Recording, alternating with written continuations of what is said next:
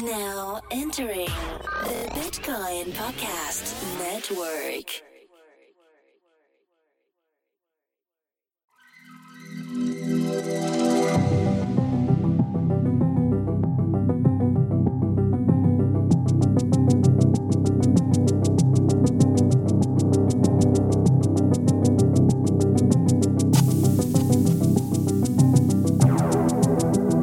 Welcome, listener.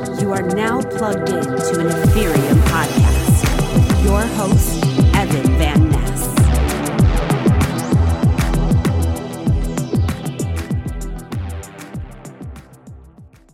This is Evan Van Ness with an Ethereum podcast. I'm here with David Rugendyke from Rocket Pool, which is a staking pool, so like a mining pool, but for proof of stake when Casper is implemented in Ethereum. So, Hey, Evan, thanks for having me, mate. Yeah, I'm, I'm excited to, to talk. Uh, one of the things I'm excited about is that you are, as far as I know, you're the first person to do. Well, first of all, you're, you're having a token sale, which is going on right Yeah. now. And it, it, you're the first to do a proportional refund cap, as I call it. Yeah, that's a good way of describing it. I'm excited because I've been trying to get people to do this for a while, and people always listen and they sort of agree that it's a good idea, and then they don't do it.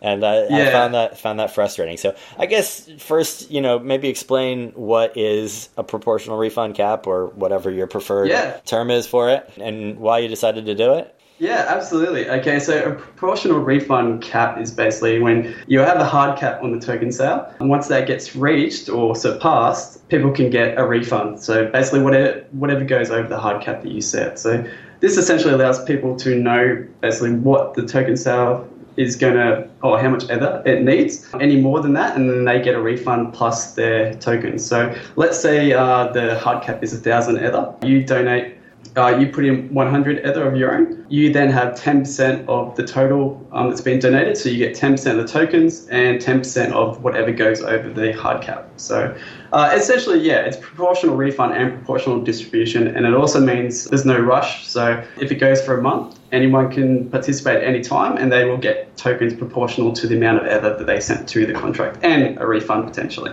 It was suggested as an idea. Um, I took it and plugged it into our. Um, I've, writ- I've written our own distribution platform called uh, a sale agent platform. So it allows you to distribute uh, tokens in any way you want at any interval you want through um, your token contract. So I essentially took this idea, um, ported it into our system, tweaked a few things here and there, and basically, yeah, there we go. Awesome. We'll leave the rest of the of the token sale Yeah. stuff for the end. One thing that that stuck out to me when I was doing research for this interview is that you know you said you were a you're you know you've been a software developer since you were a kid, and you know Yeah. you were interested in Bitcoin, so you were around Yeah. the scene, but that you basically ign- ignored Ethereum when it came out.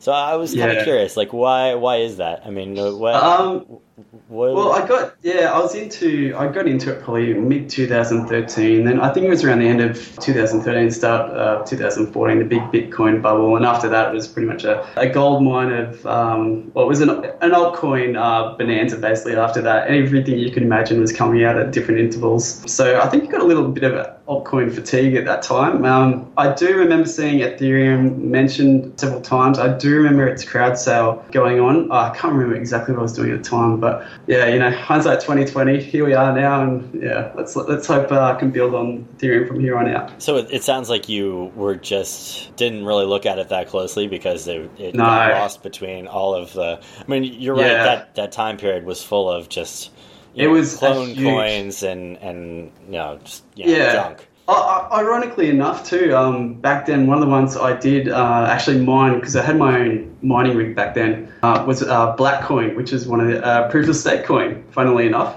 um, it was one of the earlier ones. I think it's based off uh, Peercoin. I think from memory, I can't remember exactly, but uh, yeah, it was a proof of stake coin. Um, yeah, and uh, here we are now. What happened to it? I actually don't I remember that one. It's still going. It's still on um, Poloniex, I think. So I don't know if it's been actively developed or maintained anymore, but you know, it's still kicking along. It's interesting. I mean, I, I tend to think of like proof of stake as being something that hasn't really been implemented yet. Yeah, I, I mean, it, it's. it sort of I think has, the way, but yeah, the way Ethereum's approaching it is quite different. You know, the concept's still the same. You put, you know, a stake, and um, basically, I don't think Blackcoin had the ability to slash anyone's stake or anything like. that. It doesn't have the game theory, which Casper's currently um, implementing. So it was a much more simple version, and I, I think it was Peercoin or one of those ones that was the original one that Blackcoin was forked off that had it. So it has the concept has been around for a while and implemented, just not in the same way that uh, Ethereum's going about it. So you're from Brisbane. I, you know, Yeah. as, as an American, you know,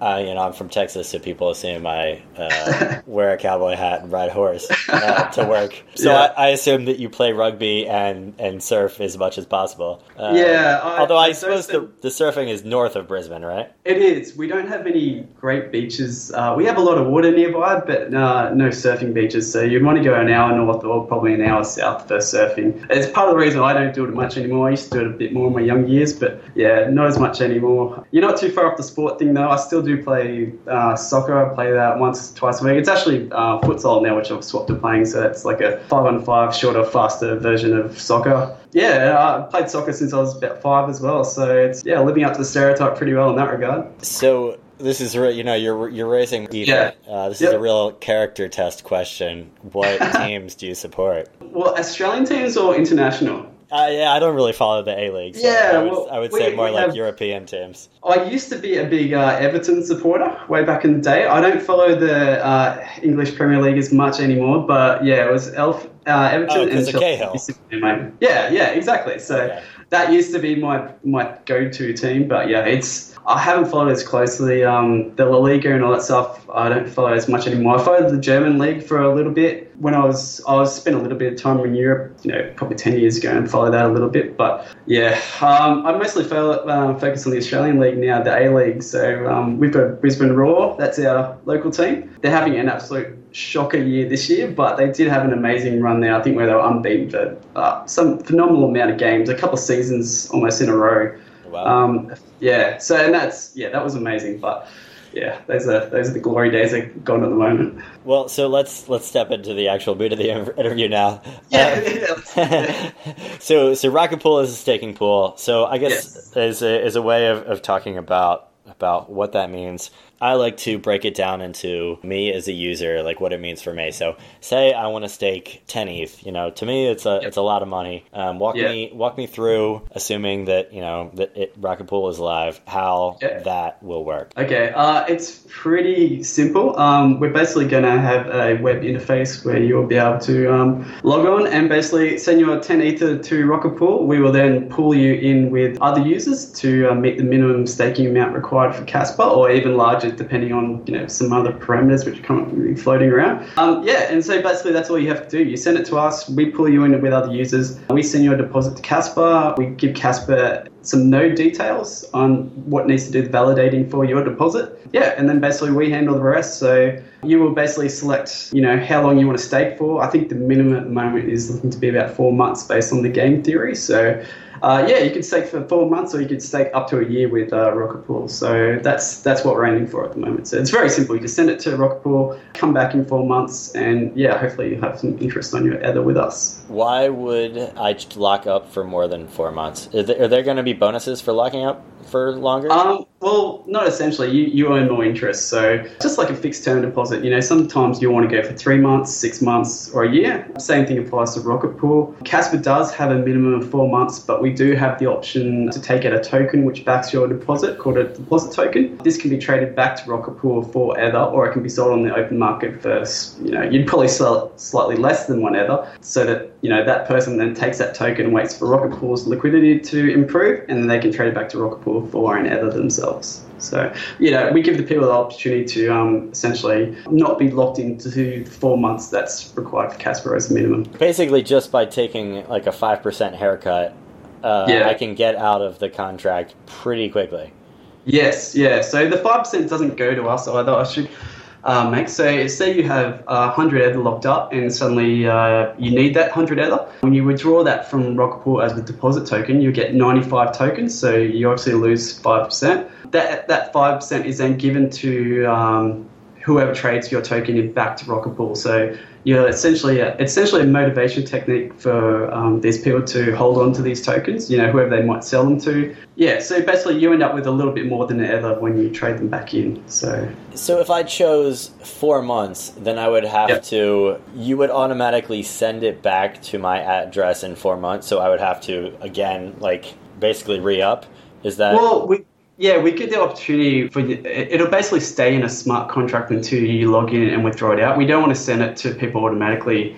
And generally, it's from a security standpoint, it's bad practice. You want people to pull from your contract rather than you push from it. So people will basically log in, take the Ether basically out of the contract and their interest. So um, we, we, you know, I was looking the opportunity to introduce something where it can be sent to that user. That would be an option that they will have to flag themselves. So yeah, at this stage though, yeah, you'll have to come back to Rockpool, basically withdraw your Ether. You know, we can look at the opportunity to, to also have a notification system, all that to let you know when your deposit's back as well. okay? So four months are up. I chose four months, and Yeah. my four months are up. So it will just keep staking essentially indefinitely. No, Um, no, it, it'll be taken out. If you choose a four month staking period, that Ether will be taken out of Casper, put into another smart contract called a mini pool, which is something where you're pulled in with other users. So, and this will basically sit in that smart contract until you come back and take it out. So, it's not staying at Casper; it's staying with Rocket Pool until you come back and get it. Uh, okay, I got you. So uh, Yeah. I choose four months. When it when Yeah. the four months is up, it's not being staked, but I have to come get it if I want. it Yeah, back, exactly. basically. Yeah, exactly.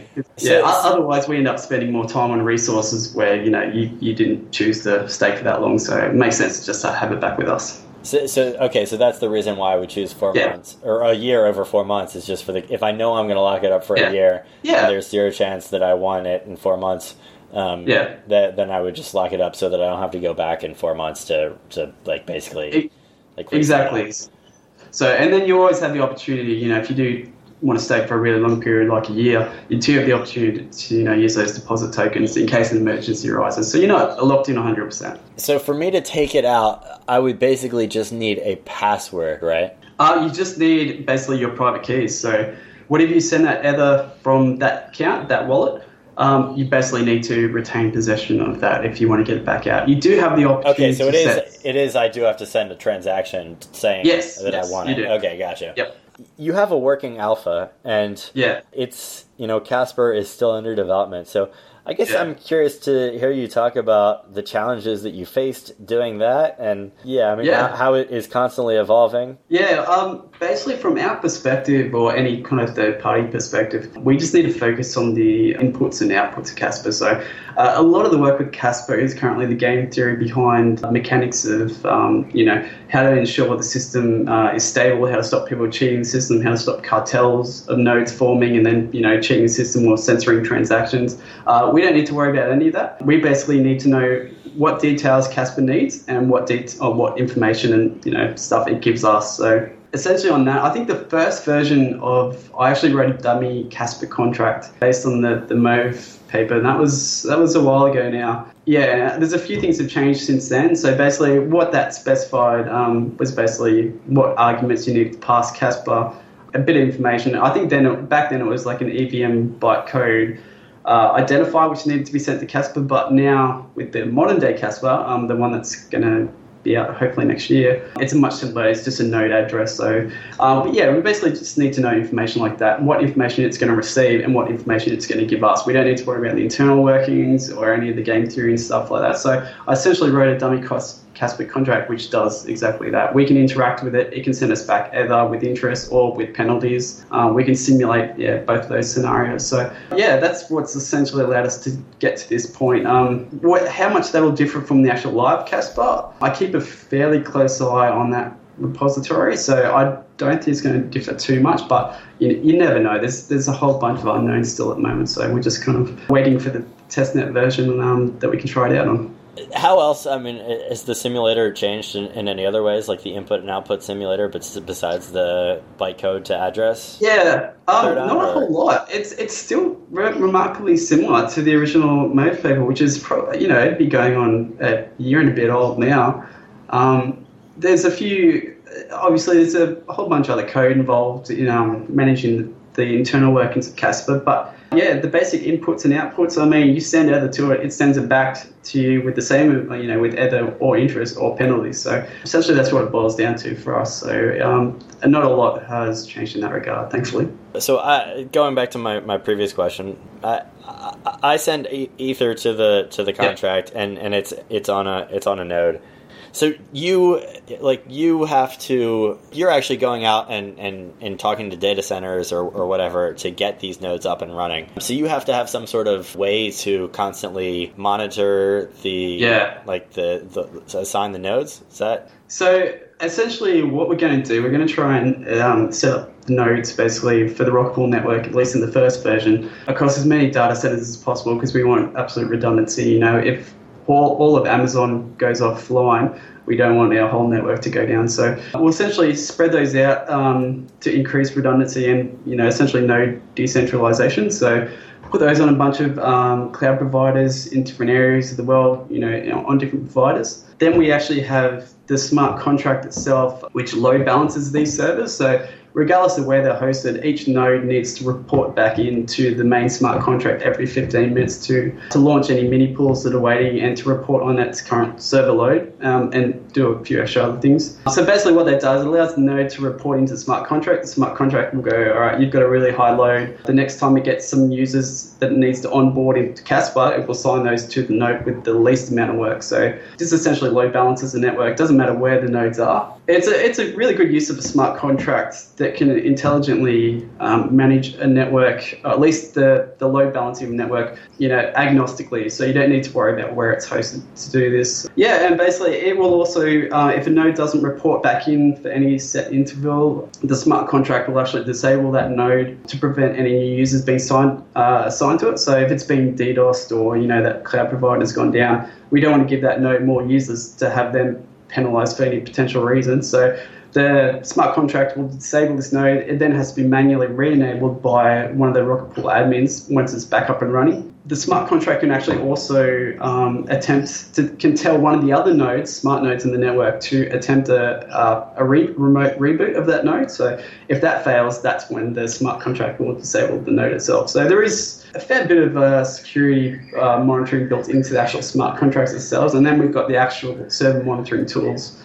um, which we can use from each cloud provider on top of that. So there's a few layers of protection there. Yeah, so you, so you hinted at my next question, but I guess I'll go ahead Yeah. and, and ask it anyway, Yeah, which is it. like the, the server room catches fire at the Yeah. you know at the the node Yeah, where, yeah. Where, where my where my ETH is taken on that node.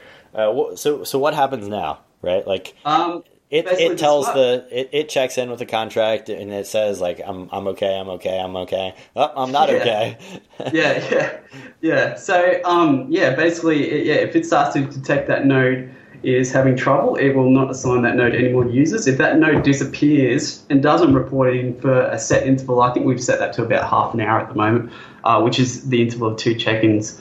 Um, if that doesn't happen, then yeah, it will simply um, attempt tell one of the other smart nodes in the network um, via events that happen uh, on the Ethereum blockchain. It'll basically log an event to tell one of the other smart nodes to attempt a, an automatic reboot of that node. That smart node will figure out which cloud provider that's on. It will then use that cloud provider's API and a few other things to um, try to remote reboot that node. If that doesn't work, then the actual smart contract will disable that node to prevent it getting any more users and alert a human being to um, basically then get that uh, node's private key, import that private key into another new instance on another provider. Then all those users can start continue staking as usual and we essentially counted um, minimal downtime. So yeah, that's obviously you know one of the bigger concerns which everyone has with staking, and especially with uh, staking pools. I mean, if you give someone your ETH, you know you want to be reliant that you, you know, you're going to get that back with interest, not not penalties. So I think reliability is going to be our biggest uh, selling point essentially. So yeah, we, we've got a few layers in there at the moment. Obviously, we're not on mainnet yet, so there'd be a few things that need to be ironed out. But it's that's essentially the approach that we're building. So a smart contract monitoring service followed by basically cloud provider monitoring service followed by humans that can actually interact and then import uh, that node's private key into another node uh, should it come to that. yeah I mean that was uh, I guess how much of that is, is automated like does er, does an admin need to be you know Yeah. to do some Well, of that An, an admin will get notified uh, as soon as a node goes down, and you know before even the smart contracts um, has had a chance to disable it. So essentially a smart contract will be the one that's checking after the node, but we will notify a human being, you know, Im- immediately in case there's an issue. I mean, there's many server monitoring tools um, for every provider which that can do this currently, but yeah, we need a couple layers to ensure that that happens. So the smart contracts and then the uh, server monitoring tools, and the human will get notified at any point along the way that uh, something is you know going wrong because obviously like i said reliability is our main selling point. So uh, we want to make sure that's 100% well as close to as we can. Maybe i'm just slow but the the human is the one that, that then like has to reassign it or does is that all happen automatically only, only if it comes down to that. So basically, what we need to do is import that node, the one that's you know the, the server center is blown up. You know, no amount of you know attempting automatic reboots will get that node back online. Yeah, we basically uh, fire up a new instance because um, we don't know if that's we can't automate the tools per cloud provider because if that entire cloud provider goes down. Uh, there's no point having an automated tool that tries to launch another node instance on that cloud provider when it can't, when it's you know the whole network's down. So essentially, yeah, at that point, a human gets notified. Um, we launch a new instance uh, of a node on another cloud provider that's healthy. Import that node's private key, the one that's gone down, into this node. You know, it doesn't take long for it to get up and staking again. So yeah, we avoid minimal minimal downtime. So you will actually, though, almost always need to have somebody who is, you know, oh, yeah. at least, right? Absolutely, yeah, absolutely, yeah. Any any kind of major server center would definitely, um, you know, not just for Casper or you know having a proof of stake mining pool. Any other kind of server that needs you know reliability to be 100% always has people on call. So we won't be any different in that regard. One thing you said in there, which is 15 minute check in. So I mean, the the node checks in with the with the contract every 15 minutes and, and yeah. says whether everything's okay or not. How much of that is on chain? How do you estimate the gas cost? That seems complicated. Yeah, talk to me about yeah. that. It does, yeah. Our cost modeling is obviously going to depend a lot on our uh, Casper, you know, its potential interest rate that it you know, gives users, you know, the, the gas cost for talking with it as well. So, you know, we've got a few things that we need to model in. The fact that, that they check in every 15 minutes, that's it's a pretty minimal amount of, you know, transaction that needs to happen in that regard. But you know what it it does actually do a few other things too. So when it checks back in, it'll basically see if there's any mini pools, which is a small contract um, full of users, you know, that's waiting to stake with Casper. If one of those needs to be launched and attached to Casper, it will also do that. That's probably the most significant uh, transaction because it has to create a new contract. So you know, you're looking at probably um, two million weed in gas there, and that's that's a that's a fair amount obviously we can change you know the frequency that pools are launched you know this becomes uh, too big of an issue with the nodes. You know they're launching mini pools all the time. It's it's you know, using up all their ether I don't think that'll actually happen, but we do have the flexibility to change the interval that they're launched at if that does happen. Nodes are definitely our, our biggest cost overhead. Obviously, you know, we're dealing with bandwidth monitoring, security, so obviously gas costs on top of that. It, it's something we can model to some degree now, but like like I said, a lot of it's really going to come down to when Casper is on testnet, we can actually test this stuff 100%. A lot of it's just yeah, basically us model, modeling at this stage, but it won't be 100% accurate. You never know until Casper's ready. Jeff Coleman and, and Liam Horne are working on counterfactual, which is like uh, state channels. Um, uh, yeah, yeah. Like, like the entire, you know, like you can run your entire dapp. It sounds like like when they get that working, like this would be like perfect for. Yeah, yeah, agree, 100%. There's actually a yeah, that's probably one of the uh, projects I have heard of recently that would help us. Um, there's definitely going to be other other things that can help us too. Um, sharding as well is a big one. That'll that'll help Casper in general. Um, essentially, the, the, first version of Casper at this stage looks like it's only going to be limited to about 1,400 validator spots. So that's quite limited. We will essentially be able to ensure that Rocket Pool gets a place by you know making sure our validators have a very very big deposit, and they'll be included. But in the future, um, I think with sharding, that obviously allows blockchains to um, verify in segments, and you know we can essentially that will that will essentially allow Casper to have unlimited validator spots at that point. So that's one of the things that's definitely on my radar for um, for the future. So yeah, hopefully soon. How do you worry about about code security with this? Stuff? Yeah, yeah, yeah. Well, that's uh, it's, it's funny enough. Um, obviously getting the they're getting the contracts you know audited bug bounties uh, that's definitely on the agenda uh, i think we'll probably wait till you know we're, we're in beta on uh, testnet running alongside the testnet Casper for that to happen. There's obviously a lot of code changes in flux at the moment, certain modeling that obviously needs to be done as well. But yeah, I mean, that's definitely, it, that's going to be one of our probably our biggest costs in the future is just going to be getting the contracts audited. Uh, it's not a simple system. Rocket Pool, I think there's almost 10 contracts which talk to each other in a series of uh, ways. So uh, yeah, making sure they're rock solid is obviously one of the biggest things. Uh, one of the good, uh, one of the better selling points that I probably a lot of people don't realize is um, the smart contracts in Rocket Pool actually don't hold a lot of ether much of the time. I mean, if you send your deposit to us, it goes into a mini pool, which is another smart contract. Uh, as soon as that mini pool is ready, um, your deposit is held with Casper, and we only get it then when it comes back. So our actually the holding time is fairly minimal. So yeah, but obviously we you know we need the contracts audited 110%. Um, bug bounties are another big one that's on the agenda. So that would probably happen um, before the code audits just to um, pick up any irregularities. So yeah, ho- hopefully, um, yeah, when we're in beta running along uh, Casper and testnet, we'll, and we're fairly happy with the code that we, we can lock that in, get it tested, and then um, yeah, get it deployed. And obviously, we'll be doing a scaled rollout, so we're not going to, you know, try and pull another DAO where we just let everyone in, you know, the first day. It'll be a scaled, measured rollout to ensure um, the security is correct. Right. Yeah, so yeah. that that leads into my next question, which is, yeah. You know, how how fast do you think you can get this working?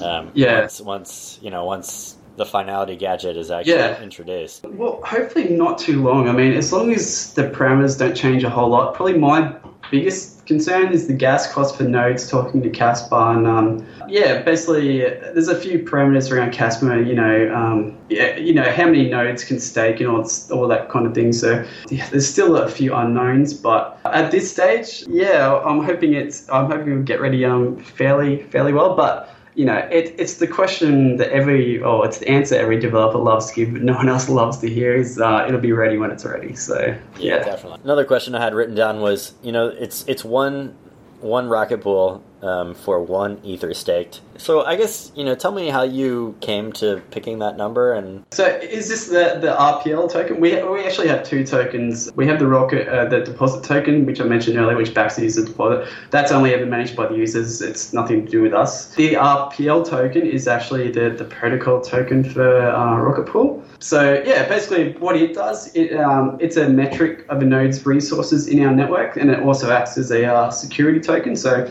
our smart contracts will obviously only talk to nodes which have a deposit of um, RPL in them. Um, and that deposit amount is meant to reflect that node's potential resources. So uh, we don't know in the future what we would like to do. This is something on, on the roadmap probably for a while once Rocket Pool's been running well, but I would like to allow uh, user controlled nodes into the network, um, which we then can assign users, and that uh, user control uh, node obviously, you know, uh, can charge whatever users we assign them um, their own fee. Um, this will essentially create a much bigger decentralization, um, much more redundancy. Those user controlled nodes obviously need to stake as much Ether as users that, that we assign them to prevent malicious behavior. So obviously they stand to lose as much um, as whatever users we assign them. Those users in this case will also need RPL locked up in their node so that they can be identified as a rockpool node and you know, basically, if someone's staking with a, a laptop versus someone staking with a huge data center, uh, obviously those two, um, oh, obviously there's a lot of difference between those two in regards to resources such as bandwidth, CPU power, and all that stuff. So if the laptop user, you know, if they're fairly confident they could stake for say, you know, 500 Ether worth of users, they will look up 500 Ether, uh, 500 RPL in their node. That way, our smart contracts can talk to their node, see what you know potential resources that that node has and then assign them you know an equal amount of ether from our users to stake with them. So whereas the data center person might be like you know they've got an absolute kick-ass system so they, they won't want to you know lock up 50000 rpl in their node, then our contracts will basically say, all right, he's got a really good node. Uh, let's give him a lot of users to stake for because he obviously has resources to support that. So yeah, that's essentially it's essentially a metric of a whole uh, of the node's resources in a way. Okay, so the the token uh, you, you just you just just said it now. Uh, the the yeah. token is essentially for you get to use it to, to, to stake your to stake your ETH. So Yeah. one one RPL equals one ETH for staking. Yep. It also will in the future be for security or for for if you want Yeah, to identifying to- a node, yeah. yeah, essentially bond that you want to be a, a, a node on the network. But Yeah. there's a there's a third use as well, right? Which is sort of the risk sharing element, right? Do, do, you- do you want to talk about that? So, um, yeah, one of the other, um, it's basically another requirement to uh, prevent malicious behavior or at least lax uptime. So, if a node does go down, we actually fine that user's node in RPL. So let's say that node has a, a thousand RPL and it goes down for and incurs a five percent penalty on its interest earned. We will then take five percent of that node's RPL and assign it to the users. Um, it's obviously not a one-to-one compensation because you know one RPL won't be worth one ether, but that will scale successful uh, success the Rockpool network gets. Uh, it's also another way for our smart contracts to then uh, realize that that node's resources aren't up to scratch. So obviously, if they incurred a, a downtime, we know our smart contracts can then say, all right, you know, we'll take five percent of your RPL, therefore you get five percent less users and five percent less income on your node. So um, yeah, it, it's a, it's another you know motivation for that uh, node operator to make sure that they're playing by the rules and they have 100% uptime, or they uh, lose some ether and they also lose some RPL and future users from us. Let's see. We we actually didn't we didn't talk about you much. I, I guess we should uh, t- we, you know we talked about soccer, but I think we talked about soccer.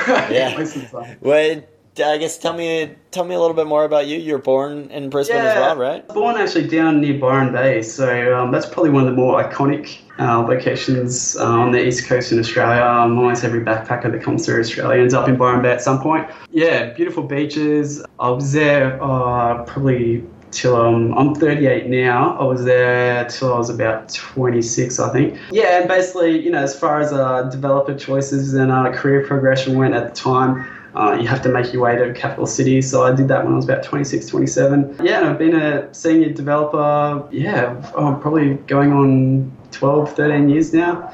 Essentially, I was uh, I would have I was a web developer for a, long time. I had a computer science background, done a little bit of engineering with some um, electronics and stuff. Yeah, and basically yeah, got into blockchain about four years ago, and um, yeah, that's been my life pretty much since. So, and now I'm working on Rocket Pool full time. I've been doing that for the last I started working in Rocket Pool almost a year ago now, believe it or not. And now it's gotten to the point where I think about uh, three, four months ago, I, I basically went, yeah, I I need to devote more time to this. Uh, threw in the towel in the old nine to five job. Didn't have any income for a, a couple of months, just living on off my savings. And then, um, yeah, we had a Rocket Pool pre-sale that went really well. And now I can work on it uh, full time. So you, you said you know you had the, the first round of the token sale I guess uh, a few months ago. Yeah. Give us the details on, on that. We talked about it a little bit earlier. The Yep. proportional refund. So I guess what is what is the minimum and, and what is the the cap after which everything Yeah. gets you know proportionally refunded? So we have uh, for depositing it's 0.1 ether minimum. So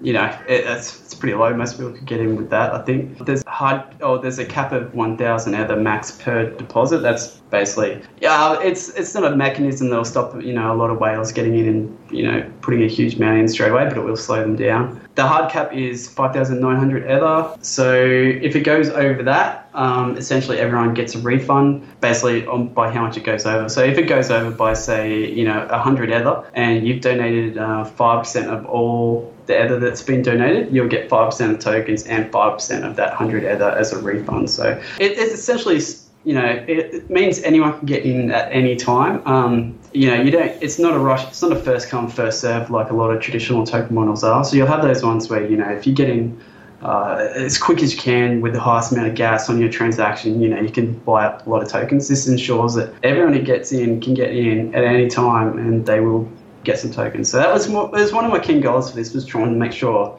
uh, token distribution was very good. You know, obviously, if it doesn't reach that total, everyone can get a refund, and then you know might try again next year when you know Casper's close to launch. Um, we're actually still fairly under the radar. I've written a number of articles on you know um, Rocket Pool's progress, you know other solidity techniques that I've kind of found helpful along the way. Um, I still think we're relatively unknown though, so yeah, hopefully it'll be a success. But if not, we'll just try again when obviously Casper's much more in the headlines. Um, it's a surprising amount of people still don't actually know about Casper, which is what I found. Um, but yeah, yeah, you'd be. You'd, um, I was actually genuinely surprised. Some um, some developers I've chatted to weren't really even aware of it to some degree, and a lot of people actually aren't aware how close it could be to being on testnet. So Right. um, yeah, it, it's it's crazy. But you know, unless you're in those circles and you're listening for it specifically, I can see how it would get past a lot of people. But Casper's have been on Ethereum's roadmap since day one, so it's a phenomenal change. It'll be absolutely massive when it when it actually goes live. So I think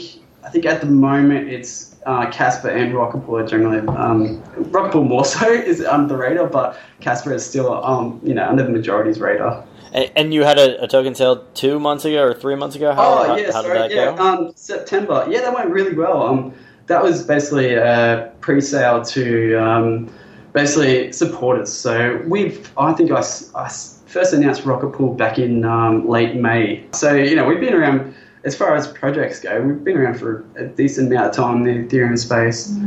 Yeah, and this is basically um, supporters who you know have followed us uh, basically to to that point. So um, obviously, you know they have a lot of belief in Rocket Pool and Casper. I mean, Casper's a phenomenal change to the way Ethereum's going to work. Yeah, and obviously um, there was a minimum buy-in for that, so. Obviously, it didn't let everyone in, but the supporters who wanted to back us early on could. Um, that obviously allowed me to then begin working on Rocket Pool full time and to start bringing other people on board. So that's kind of where we're at at the moment. Yeah, and you. So if you started working on this a year ago, you basically started Yeah. right when you read the Mauve paper. Then. Yeah, yeah. I actually knew about it before then too, and I was actually contemplating at the time. I was like, because I did used to mine with my own mining rig, and I, I, I knew you know people would eventually want to do the same with um, proof of stake.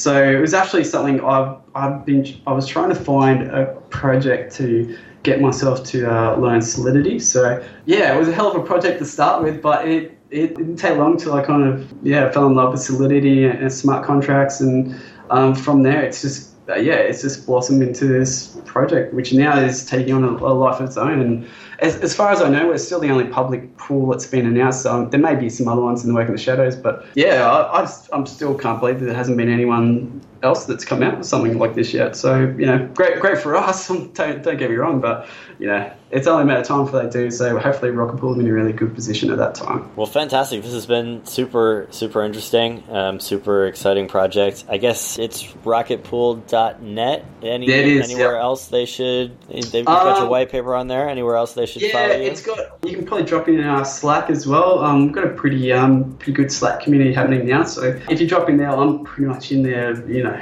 every all my waking hours. So if you do want to have a chat or you want any questions, uh, my name's Darcy. It's in there. So just pop in and um, yeah, send me a message. Fantastic. Thanks for coming on the so- show. Oh, thank you for having me, mate. It's good to finally have a chat.